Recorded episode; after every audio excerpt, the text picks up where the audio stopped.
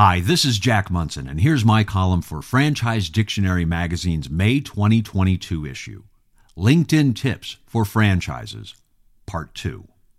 Last month, we shared some tips for franchise professionals to increase their impressions on LinkedIn and build a personal brand as a thought leader on the national or local level.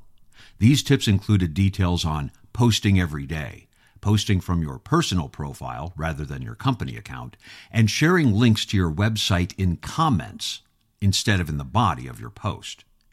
Gaining views and engagement is critical to growing your audience, so we're sharing more advice on LinkedIn posting. First, get engagement early.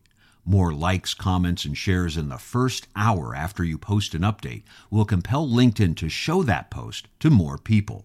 Try posting at a time of day when more of your friends and colleagues are typically online to maximize your visibility.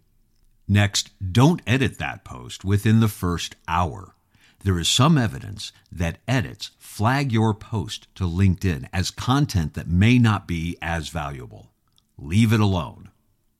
Third, don't simply reshare a post from your brand as fewer people will see reshared content. Take the extra minute and go to that original content blog, article, video and create a brand new post. Next, get a second degree contact to engage with your posts. This is hard to get, but the more helpful and valuable your posts are, the more likely these friends of friends will engage. Next, be careful with too many hashtags. The jury is still out. Marketers think that LinkedIn is throttling back reach on posts with numerous hashtags. And last, tag, tag, tag. To an extent.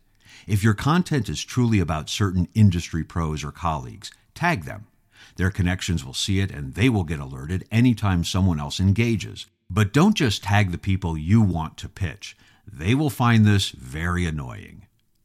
These tips will help amplify your engagement, but you must start with the most important part good content. Is your post completely self serving or is it interesting to those seeing it? No one wants to share your salesy or promotional material, but they will gladly engage with your content if they find it valuable.